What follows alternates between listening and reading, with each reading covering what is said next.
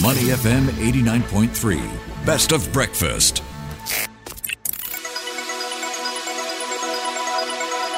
The U.S. Market Update with Money FM 89.3. Good morning, folks. Here's a look at how markets wrapped up overnight. And we've got the Dow Jones Industrial Average inching higher as the 10 year Treasury bonds tumbled below 4%. We also had a surprise gain in retail sales, giving investors further confidence that next year is going to bring a soft economic landing. So, looking at the Dow, another record high, ending the day up 150 points to 37,248. So, that's up 0.4%. The S&P 500 500 higher by 0.3%, and that's at 4,719.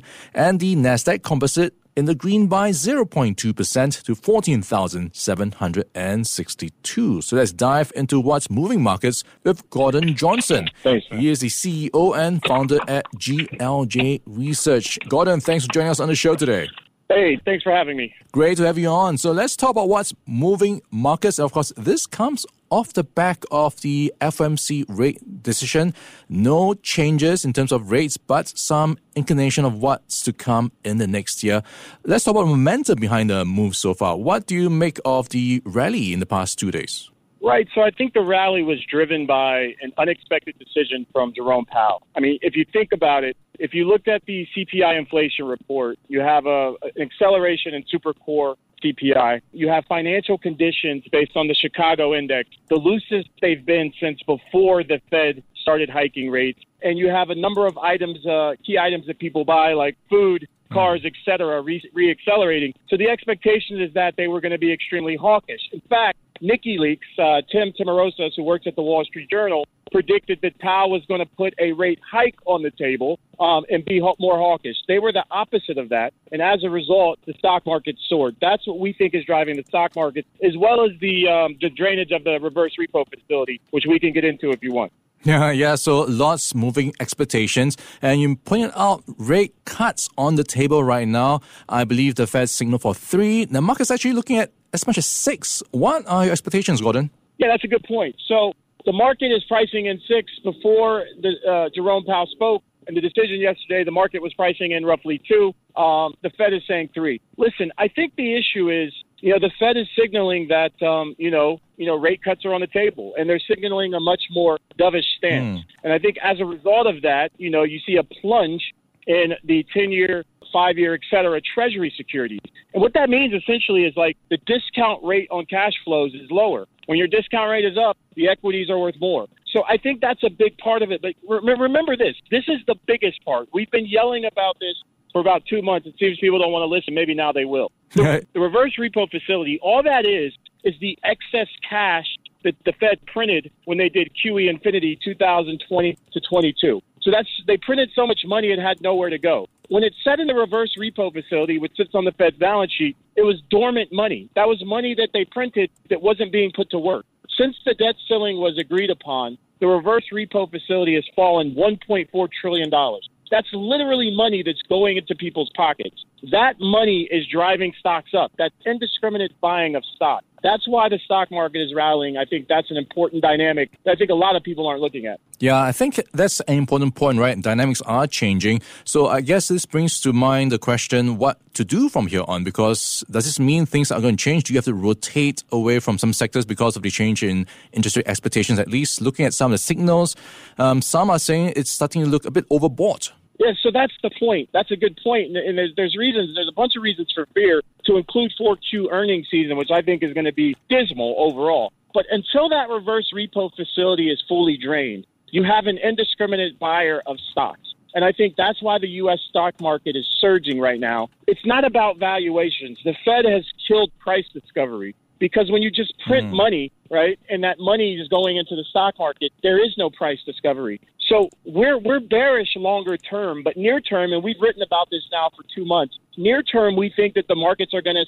stay strong. We think the momentum is going to stay strong because the Fed is now releasing that reverse repo money literally directly into stocks. So we think there will continue to be indiscriminate buying. Looking at valuations when that's happening, as we saw with the uh, QE Infinity 2020 to 2022, is not wise. Valuations don't matter right now. I think stocks continue to go higher. All right. Well, in conversation with Gordon Johnson, he's the CEO and founder of GLJ Research. Now, Gordon, let's talk about valuations.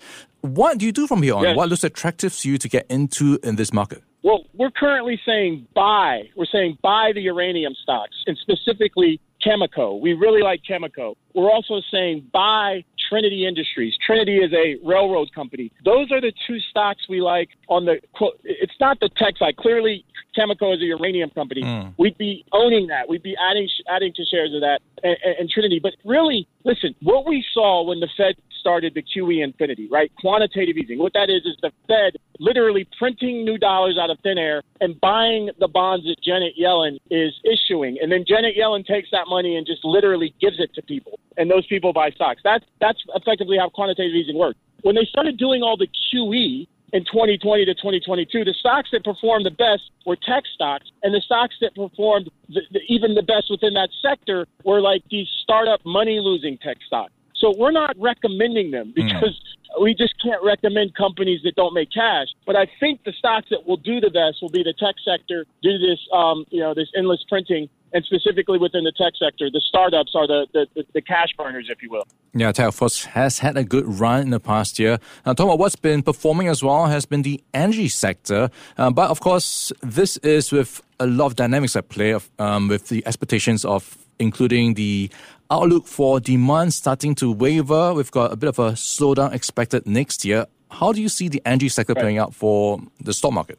Right. So I think the energy sector is you're going to get a pop because I think what's going to happen as a result of all this stimulus. Keep in mind, again, financial conditions have now loosened to the weakest they've been since February of 2022. That's before the Fed started hiking rates.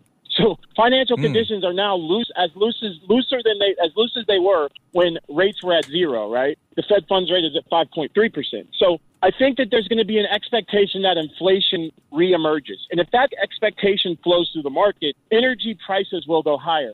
So I think there's going to be a near term sugar high in energy stocks or energy prices in the stocks. And then I think in 2024, I think the realities of people spending less and their spending power being less are going to result in weak earnings. And I think as that flows through, the energy, energy stocks will come under increased pressure, under new pressure, rather. Yeah, Gordon, talking about highs, we've been seeing gold prices hitting record highs recently. Lots to do with sometimes uh, inflation expectations, also what's going on with geopolitics. What do you make of gold prices right now um, going into next year? Right. So with the Fed signaling that, you know, mission accomplished, with inflation core CPI inflation at double their target. Right, them them doing a pivot yesterday suggests they think mission accomplished. They they've, they've accomplished their mission. Clearly, they haven't. Their mission is a two percent rate inflation rate, and core CPI is at four percent. They're far from their mission.